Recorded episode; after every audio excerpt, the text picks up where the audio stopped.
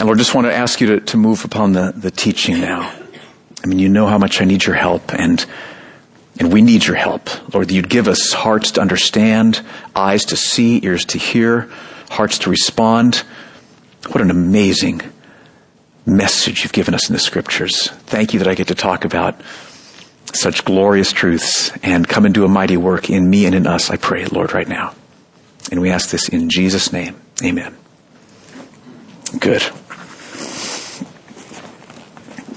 Well, I'm sure most all of you have heard the tragic news this week about Tiger Woods, right? Being unfaithful to his wife.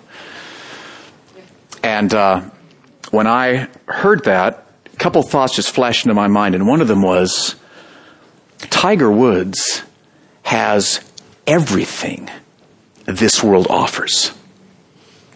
In spades, right? I mean, think about it. Talk about, wanting to succeed in career, okay? I mean, he worked hard, honed his skill. He's at the very top of the heap in terms of the whole golf world. I mean, he's got the career thing down. If you're interested in pursuing career, man, he's got it. He's there. He's arrived big time. Fame, he's the best-known athlete in the world, right? People know him all around the globe. Money, fortune, okay? 2008, he made in one year $110 million. Okay, he has homes in Wyoming. He's got homes in Sweden. He's got homes in California. He's got a home in Florida. They just bought a $38 million estate in Florida. They're working on refurbishing, scads of money. He's got family, love. I mean, he married Ellen Nordgren, supermodel. He's got 2 kids. Okay, so Tiger Woods has everything this world could offer somebody, right? So, why is he not satisfied? Why is Tiger Woods not satisfied? I mean, that should be a little frightening if what you're thinking is going to satisfy you is the things that the world has to offer you. Why isn't he satisfied? It's because Tiger Woods has done the same thing that you and I have done. We've all turned our backs on the only fully satisfying reality in the universe. We've all turned our backs on God, and we've tried to create our own little satisfaction projects that we can create and control and take credit for. Everything here in the universe is about God, knowing God, finding our heart's satisfaction in Him fully and lastingly. That's who He is. That's what He gives. That's what Tiger Woods has missed. So that's the heart of what we've been talking about here. We're doing a series called The Story of God. We started with eternity past a number of weeks ago, and we said that God is, the Scriptures teach, God has always been. There's go back as far as you want time-wise, there's never been a time when God was not. Mind-blowing. And He's always been full of exuberant, passionate, burning joy in beholding the perfections of His glory as displayed in the Father, Son, and the Holy Spirit. So from eternity past, God's just full of joy looking at His perfections. And this joy that He's had from eternity past moved Him to create a universe where He could display His glory. The heavens are declaring the glories of God, the Scriptures teach us. And so God displayed a universe to go public with His glory. Let's just display our glory, the Trinity said, so that they could share with you and me the joy that they as a Trinity have in their glory. So that's why the universe is here. That's why you're here. There is an all-satisfying, ever-increasing, never-ending source of satisfaction in the universe, and it's in God, knowing God.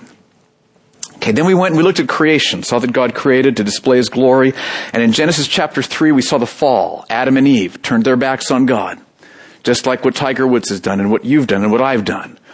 Okay, turned backs on God. That's what the Bible describes as sin. And then last week, we saw in Genesis 4 through 11, as we're continuing the story of God, sin spread through the world. Adam and Eve had children. Sin spread through the world. Genesis 7, we see what sin deserves, the flood. where God drowns everyone on the earth except for Noah and his family. 8 people total. Showing us that's what sin, my sin, your sin, deserves. Judgment from God. But then after that, sin just kept spreading to Noah's family, children, until we get to Genesis 10 and 11, when the world is full of people, and everyone in the world has turned their backs from God. No one in the world is trusting God. Not even one is walking with God. No one's calling upon God. And they all deserve a flood. That's where we end up in Genesis chapter 11. So here's the story of God. It's like any really bad news. But remember, God is not surprised by any of this. He has purposefully allowed all this to develop, because this is going to yield an even greater display of his glory. Because the highest display of God's glory, which is the highest joy we can have, is to see the glory of his mercy. And it's in Genesis 12 that we see an amazing display of God's mercy. So let's turn there. Genesis 12. It is such a privilege to be able to be a pastor and talk about this kind of stuff. This is amazing. So turn to Genesis 12. If you need a Bible, raise your hand. I'd like you all to be able to see this for your own eyes. This is unbelievable what happens next. Genesis chapter 12 is on page 8 in the Bibles that we're passing out. Okay? Got it? Genesis 12. Okay, again, a little bit of background. Genesis 10 and 11, as we saw last week, every people group on the earth, spread throughout the globe, every single people group has turned their back on God. No one is loving God, trusting God, worshiping God, following God.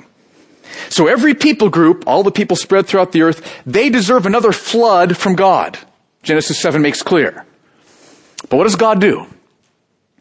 God comes down and visits one people group and one man in that people group, a man named Abram. And Abram was an idol worshiper, probably a moon worshiper, had turned his back on God, unrighteous man. And look at what God says to Abram in Genesis chapter 12, verses 1 through 3. Verse 1, now the Lord said to Abram, "Go from your country and your kindred and your father's house to the land that I will show you." Remember, this is holy, righteous, pure God talking to Abram, who's been an idol worshiper, moon worshiper, has turned his back on God. "Go from your country and your kindred and your father's house to the land that I will show you. And I will make of you a great nation. And I will bless you and make your name great so that you will be a blessing. I will bless those who bless you, and him who dishonors you, I will curse. And in you, all the families of the earth shall be blessed." That's what God comes and says to Abram. Now, here's the question I had when I read that. How can God say that? How can God bless Abram and every people group? Abram has been completely unrighteous. All the people on the earth have been completely unrighteous.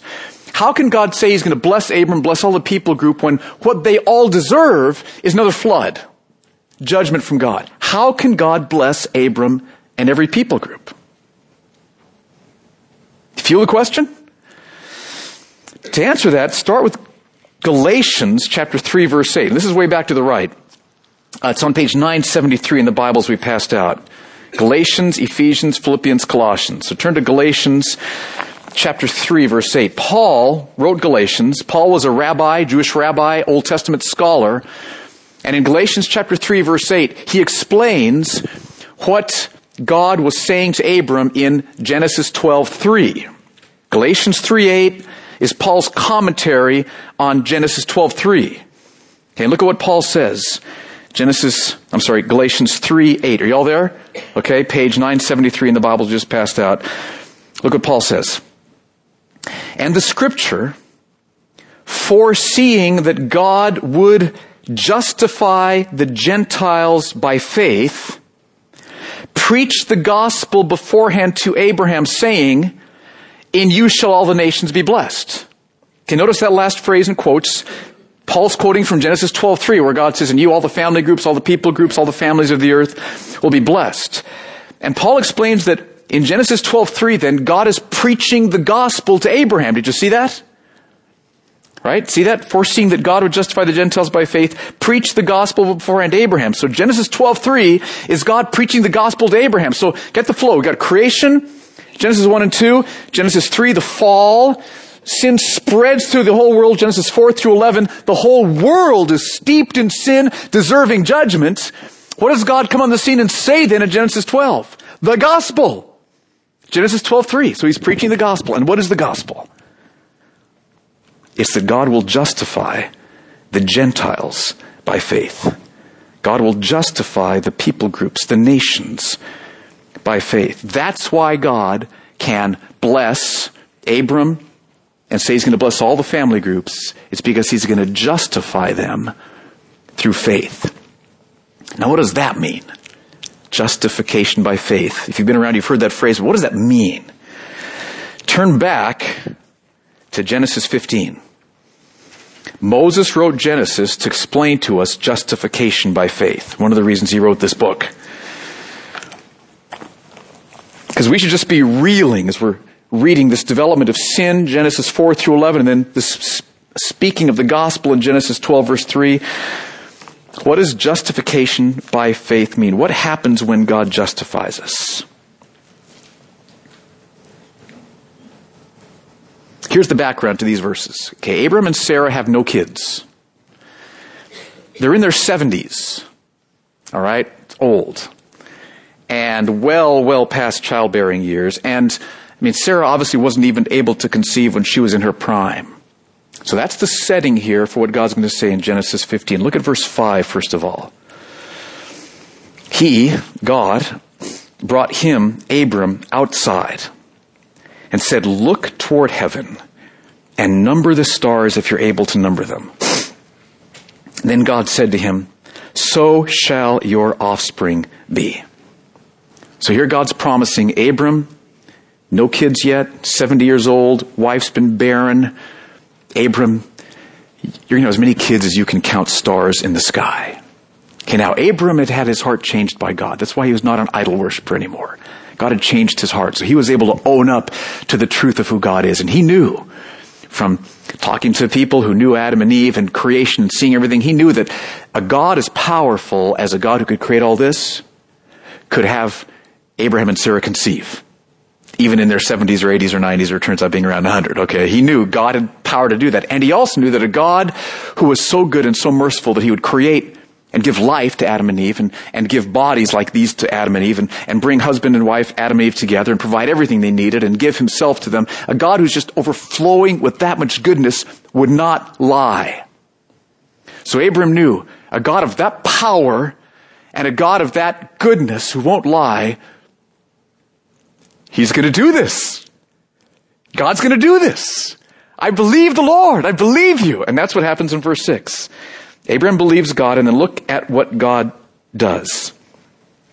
Verse 6. He, Abraham, believed the Lord, and he, God, now get this, counted it to him as righteousness. That is huge. That verse is quoted numerous times in the New Testament, one of the most important verses in the Bible. Abraham believed the Lord, and God counted it to him as righteousness. God counted Abraham's faith as righteousness. And the language here, the Hebrew words, the way you take this, what this means is God counted Abraham's faith at that moment as a lifetime of morally perfect righteousness. God counts Abraham's faith as past moral perfect righteousness, present perfect moral righteousness, future perfect moral righteousness. So from that point on, when God looks at Abraham's trusting the Lord, God sees him as having and now and continuing to live a life of perfect moral righteousness. That's how God can bless Abram. That's how God can bless you. That's how God can bless every family on the earth. It's because he counts people's faith as a lifetime of perfect moral righteousness. Now, if you're thinking, like honestly, you're thinking, no way. I mean, that's nuts. If you're not feeling that, you're not hearing it. You know you. I know me. We know Abram, moon-worshipping Abram. For God to count someone's faith as a lifetime of perfect moral goodness and righteousness, that's nuts. Are you feeling it? Okay. Here's an illustration I heard from John Piper, which was helpful for me just to, this will probably make it feel even more nuts, but that's all right. Okay, hang with me here. Now, this is not an illustration on how to do child raising. Get the point. Okay, don't get lost in the details. Let's say that I say to my son, if you clean your room before you go to school, I'll take you to the Giants game this afternoon. Okay? And then he gets distracted and, he's got to run to school, didn't get his room cleaned. And he comes home, and he's just crestfallen. He's just sorry. And in mercy, I say to him, I see that you're sorry. I'll tell you what, I'm going to count your sorrow as a cleaned room. Let's go to the game. Okay? I'm going to count your sorrow as a clean room. All right? Now, think that through with me. My son's sorrow was not a clean room, right? It wasn't a clean room. Abram's faith was not a lifetime of perfect moral righteousness, right? Okay? Really important that you get this. But I count my son's sorrow as a clean room, and so we go to the game. He gets the benefits of having a clean room, right? God counts Abram's faith as a lifetime of perfect moral goodness. And so Abram faces no flood, no eternal punishment in hell from God. And Abram is immediately connected with God, knows God's presence, knows the heart-satisfying experience of beholding God, worshiping God, walking with God. God counts Abram's faith as a lifetime of perfect moral righteousness. And so immediately, he gets all the benefits of that. No punishment and God as his treasure forever. That's the blessing that God gives to Abram in Genesis 15:6. Abram believed God and it was counted to him for righteousness. And that's the blessing that God spoke to Abram would go to all the families of the earth back in Genesis 12:3. In you shall all the families of the earth be blessed. Because remember, in Galatians 3:8, you tracking with me? Paul said that's where God spoke the gospel to Abram about justifying the Gentiles by faith. So that's the blessing of Genesis 12:3. That's the blessing of Genesis 15:6. It's justification by faith. Okay, now here's the question that's kind of burning in me at this point as I'm thinking this through. How can a just God do that? Okay, I understand. How can he do that, though? I mean, how can he be just and do that? We've seen the flood in Genesis 7. We've seen what sin deserves. It's horrifying what sin deserves. And that's just a foretaste, because that's only in this life. That's not eternity punishment, which is what we see sin really deserves. So if I deserve eternal punishment, how can God count my trust in Jesus as a lifetime of perfect moral goodness? How could he be just and do that? The answer is in Genesis 12:3. Look at that verse again. The last line that we've already read. In you, God says, in you, all the families of the earth shall be blessed. That's the answer as to how God can do this. It's in you. It's in Abram. It's in your offspring, as he restates this same idea throughout the book of Genesis. It's in your offspring that this is going to happen. It's because of someone in your line, one of your children. So who is Abraham's great, great, great, great, great, great, great, great, great, great, great grandson? Matthew 1, verse 1. I love this. First verse in the New Testament. The genealogy of Jesus Christ, the son of David, the son of Abraham. In you, Abraham, in your seed, all the families of the earth are going to be blessed. It's because of Jesus. That's why God can do this. Now, let me try to illustrate it this way. I hope this doesn't get too complicated, but I think it might work. Okay, there's me, or you, okay, all right, all of us. Think me, and then here's Jesus here. Okay, now let's start with me, you, Tiger Woods, Adam and Eve. Okay, here we are. Now, this is my life. Okay, this was Abraham. This is Genesis 6:5. God saw that the wickedness of man was great on the earth, and that every intent of the thoughts of his heart was only evil continually. Okay? So we got bitterness, greed, hypocrisy, gossip, boasting, grumbling, anger, envy, jealousy, self-righteousness, lust, lying, slander, and selfishness, top left hand. So that's me. That's you. That's what our life is like when God looks at us. That's reality. Okay? That's just what it is. And because of this, I'm cut off from God. I don't have the heart satisfaction I was created to have. I'm empty, and I face God's punishment forever. Okay, so this is us. Okay, are you feeling it? This is me. This is you. This is us. Vital that we see this. Okay, there we are. Now, great mercy. God decided to save us through Jesus. Okay, so here's Jesus. And Jesus, here's Jesus. Okay? Jesus lived a lifetime of perfect moral goodness. I mean, do you feel this? He never sinned. Everything he did was loving, good, kind, patient. I didn't write righteous indignation down there, but he had that in the temple. Okay, so we got pure heart, kindness, peaceful humility, love for God, bold, honesty, mercy, patience, serving, compassion, and forgiving. So Jesus lived a lifetime of perfect moral goodness. Okay? No sin ever.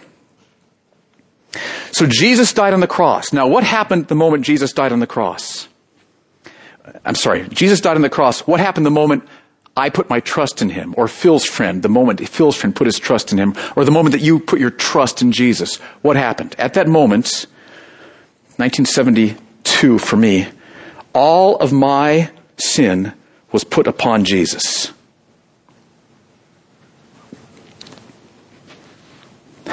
Selfishness, bitterness, greed, hypocrisy. God took all of my sin and he put it upon Jesus. And Jesus willingly and the Father brokenheartedly poured out the punishment that I deserved upon Jesus because of my sin. Okay, so all of my sin and all the punishment that I deserve was put upon Jesus, and he was punished in my place. That's not all that happened. At that moment, when I'm putting my trust in Jesus, 1972, God took Jesus' lifetime of perfect moral righteousness, and he gave that to me.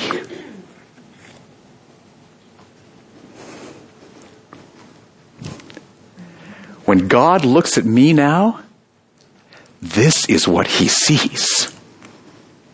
This is what he sees. He's counted my faith because of Jesus, who lived the life of perfect righteousness. He's counted my faith as a lifetime of perfect moral goodness and righteousness.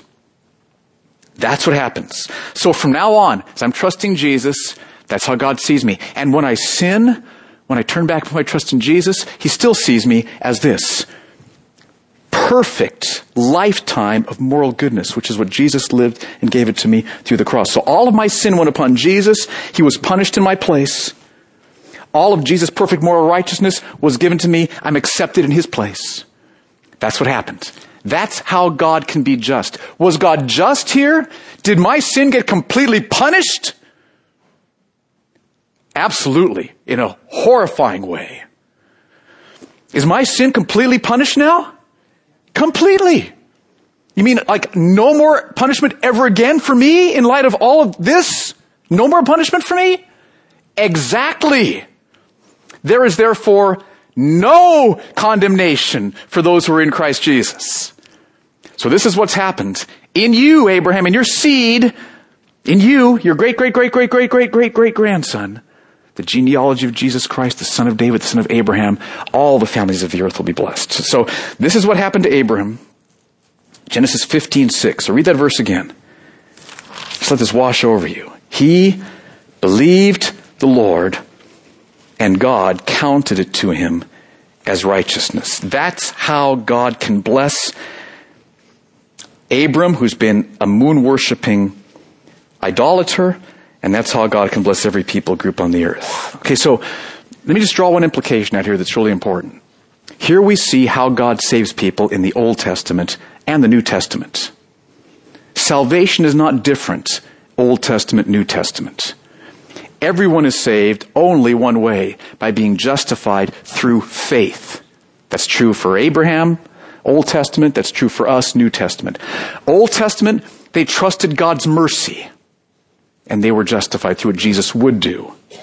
New Testament, God has revealed himself even more clearly through Jesus, through the cross. We trust in Jesus, and we're justified because of what Jesus did do. Old Testament, New Testament, there's only one way to be saved. Justification by faith alone in what Jesus would do. That's the gospel. Now, I'm quite sure that many, most, maybe even all of us, we don't understand this enough. Okay, let me just throw out some examples and see if this resonates at all. We all need to get this more clear in our minds. For example, how many of you, when a trial has come in the last couple of weeks, have thought, God's punishing me because of something bad I've done? How many of you have thought that? Okay. I have. All right. I'm just wired that way. I think maybe we all are. The fact that I think that shows I don't understand this, because all of my punishment has been accomplished already in Jesus Christ. Nothing that comes my way from God is punishment, because of Jesus. The punishment's done.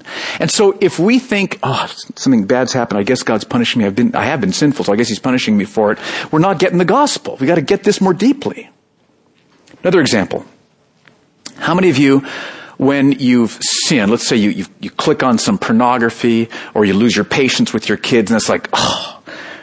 So how many of you feel like, okay, I got to do something good here to get back in God's good graces. Okay, I'll go to church for sure. I'm going to go to church. I'll go to home group, okay, or I'll be nice to the dog, or whatever it is. So you think of something. I mean, how many of you go there? You think, okay, I've got to do something here to make up for what I've done. Anybody think that? I know you do. Okay, and when you do, you're not getting the gospel. One last example. When you think, what'll happen when I die? I'm going to go to heaven. And then you think, how do I know for sure I'm going to heaven? How do you answer that question? Do you think, well, I've been a good provider. I've loved my wife, loved my kids. I went to church. That's not the answer. Because there's a lot of other stuff you could mention that wouldn't sound so good. Right? If you start going down that road, there's a lot of other stuff that'll be show up on that road. Okay, a lot of mud holes and a lot of... Anyway, it's not the answer. There's only one way. It's because of Jesus' perfect righteousness given to me as a gift. And I've connected to him by faith. And because I'm trusting Jesus and I have a lifetime of perfect moral goodness, I'm in. I'm in 100%. I'm in totally. It's not like, well, I hope so. No. A lifetime of perfect moral righteousness? Are you kidding me? I'm in. You're in if you're trusting Christ. See, there's only one way that we as sinful people, which we are, there's only one way that we as sinful people can be loved by a perfectly righteous God. And that is if you have a lifetime of perfect moral goodness. We got to feel that. It's the only way. Perfect moral goodness. And there is a way for you to get a lifetime of perfect moral goodness. Trusting Jesus, who lived the life of perfect moral goodness, and he gives it to you as a gift.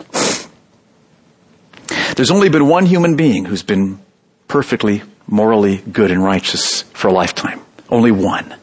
Jesus Christ. He's the only one.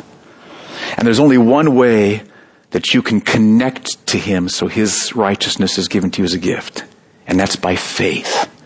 By faith alone. By trusting him. Not by trying to be good enough, but by trusting him.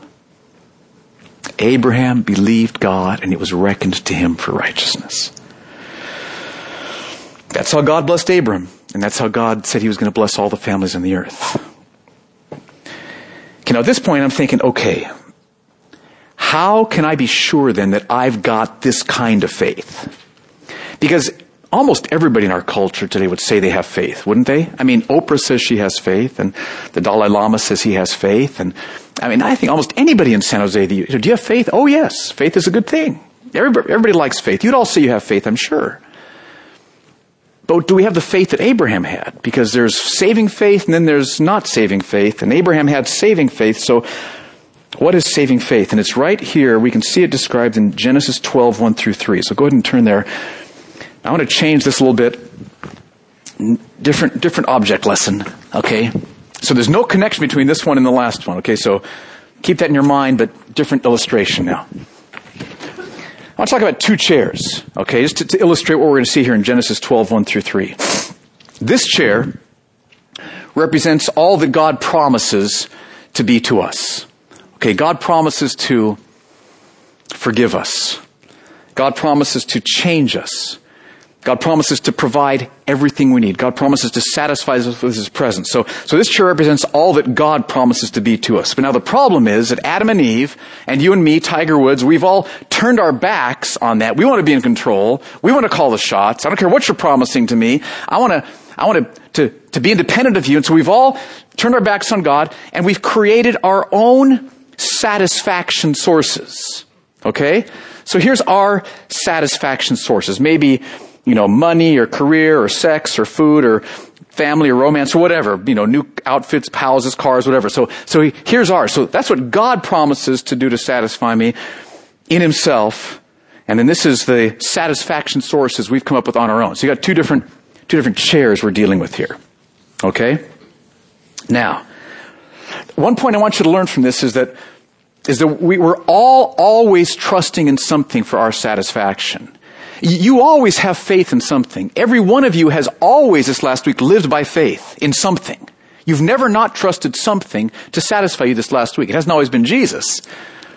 We're always trusting something. So we're either in this chair or we're in this chair, but we're created by God. We need to be trusting something else to satisfy. So we're always trusting something. It's either God in Jesus, or it's all these other little things here. So here's where Abraham is sitting. He's a moon worshiper. He's an idolater. He's turned his back on God. And he's here. He's not trusting God. And what he's trusting in is his nation, his family, his kindred, his homeland. That's where his provision's going to come. That's where his security is going to come. That's where his identity is going to come. And that's where he's sitting. I need to get our Bible to keep this going.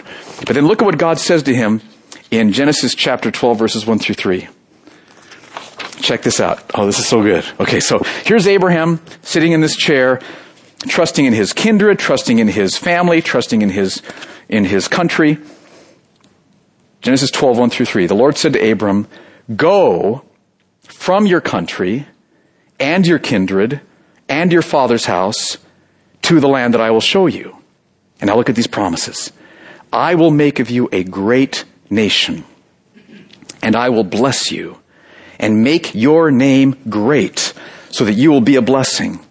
I will bless those who bless you, and him who dishonors you I will curse, and in you all the families of the earth shall be blessed." Okay, so in here, there's three aspects of faith. Saving faith, Abraham's faith. There's three parts of it. Okay, the first is understand what God promises. Notice that God details all these things. So there's the chair of what God promises. So the first step is to understand, what does God promise to do for me? What's this chair all about? And for Abram, it was, I will make you a great nation. Or first, I'll show you this land. Verse 1, I'll make of you a great nation. I'll bless you. Make your name great. You'll be a blessing.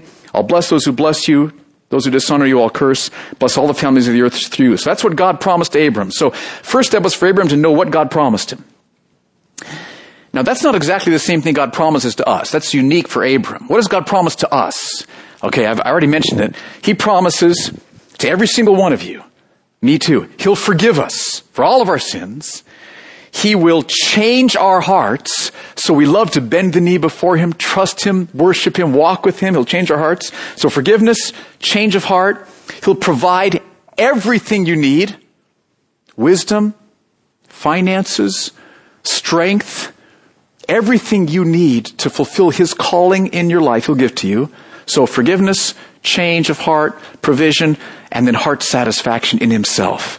He will satisfy you. Psalm 16:11. In your presence is fullness of joy. At your right hand there are pleasures forever. Okay, that's what God promises. Okay, so the first part of faith is to understand what God has promised. Okay, but now, Abraham's here. He's heard God say what he promises him. He's still sitting in this chair. He understands the promises.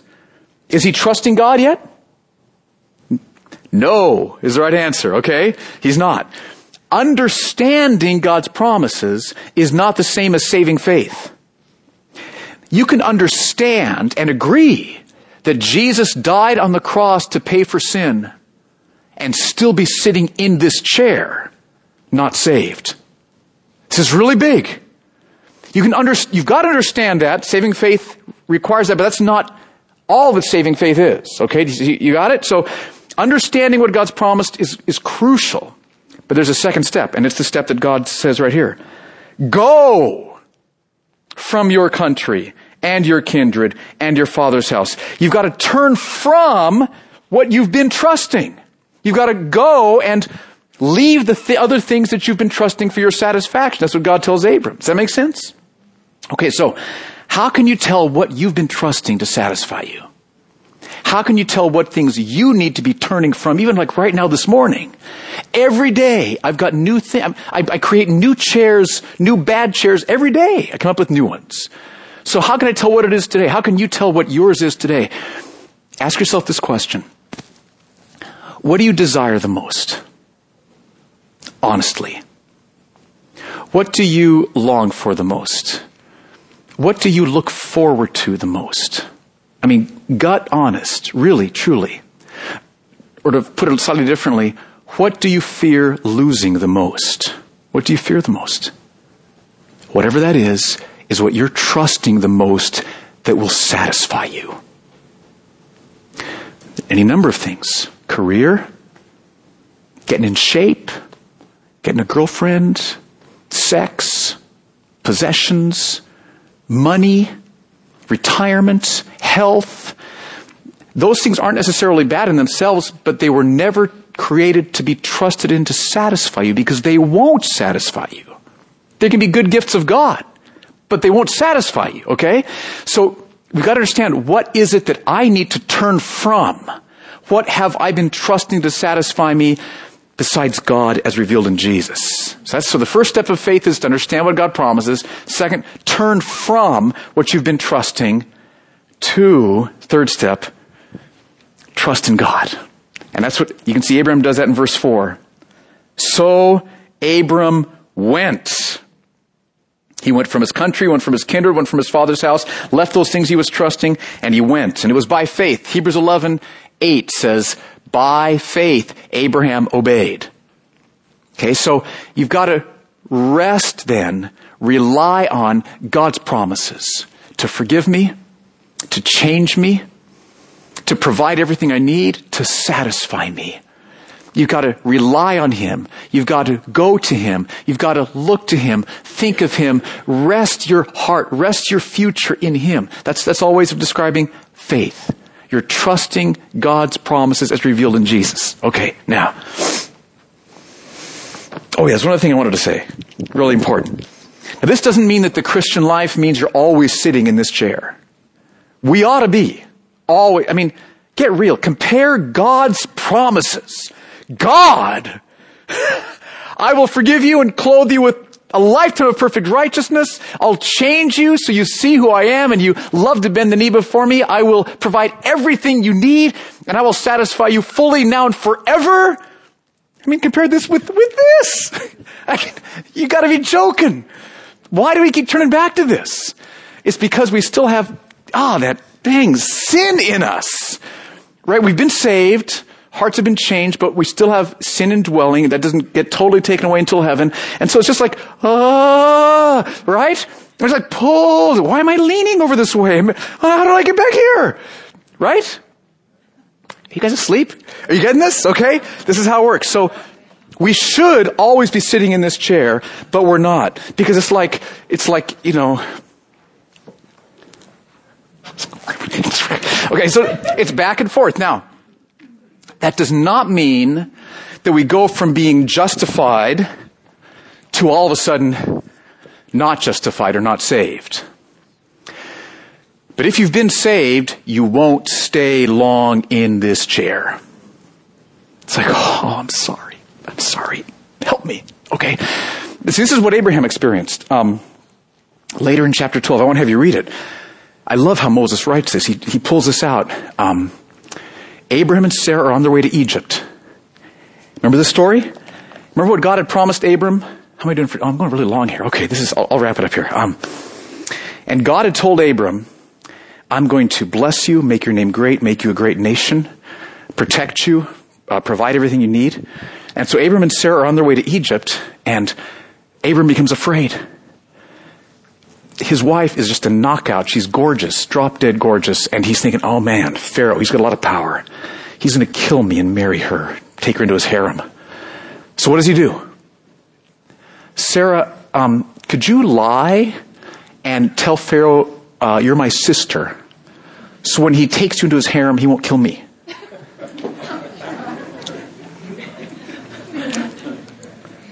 What chair is Abram in at that moment? Now, talk about stupid little satisfaction things we create for ourselves. Abram had created a way to save his life. Okay, Sarah's going to lie, and then she's going to leave me and go into his harem. That's sad, but I'll be alive. Okay. Compared to Creator, God. Anybody who dishonors you, I'm going to curse them. Right? And the wonderful thing is, God ends up doing that for Pharaoh. Read chapter 12. Okay. But you get the point? Abraham is back and forth. The Christian life is back and forth. So you got to understand, I'm not always trusting Jesus. You're not always trusting Jesus. We got to learn, when am I not trusting Jesus? Oh man, I'm desiring something else. I'm pursuing something else. I'm not trusting Jesus right now. That's the problem. And that's the answer. Trust Him. Set your heart back on Him. Okay, let's just stop there. So, we don't have time for questions. Are there any really burning questions that I could answer really quick? Okay, good. Sanctification. Sanctification is because we're growing, we're spending more and more of our time here and less of our time here. And when we're here, we're quicker to see that we're here and we're quicker to move back here. Does that make sense? Good question, Paul. Awesome. Okay, any other questions like that? Or not. Or not. If you've got one. It was His deity that made His punishment of infinite cost. And if it wasn't of infinite, I owe an infinite punishment. For me, infinite is time, eternal hell. For Him, it wasn't eternal, but it was eternal in going from deity to man and being punished on the cross. Does that make any sense? Okay, so I think His deity is essential for what we're talking about here. So if I understand right, how do you discern whether what's coming from God, like a difficulty, whether it's punishment or whether it's discipline? Is that one way to put it? Okay, I think what I would say, and see if this sounds right to you, is if I'm trusting Jesus, then it's discipline. If I'm not, it's a precursor of punishment to come. Now, maybe you're asking much more than just that. God, in Hebrews 12, God does discipline us, but it's not punishment. It's rehabilitative. It's therapeutic. It's for our holiness. I mean, and it can be hard. I've experienced that. It sounds like you have too, and many of us have. But it's sweet because it brings us to our knees, and then we meet Him, and it's thank you. Okay? All right. You've probably got some more questions. Email me or talk to me afterwards. Let me just close with one real quick. Some of you might be thinking, okay, I'm sitting in this chair. I just suck. I mean, here I am. I don't have any faith. And okay, I'm going to leave here feeling guilty again, and because I don't have much faith. And I just wanted to say something to you. There's a step you can take that can sound simplistic, but it is such the heart of what we're talking about here. Romans 10:17. Faith comes by hearing, and hearing by the word of Christ. I promise you, no matter how faithless you feel, and there's times where I feel faithless, and God has never failed me in this.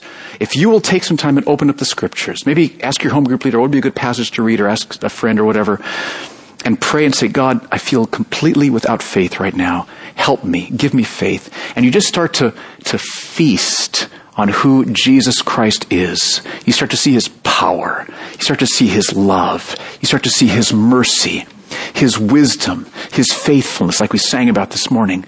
The Holy Spirit will come and change your heart, and faith will start to rise.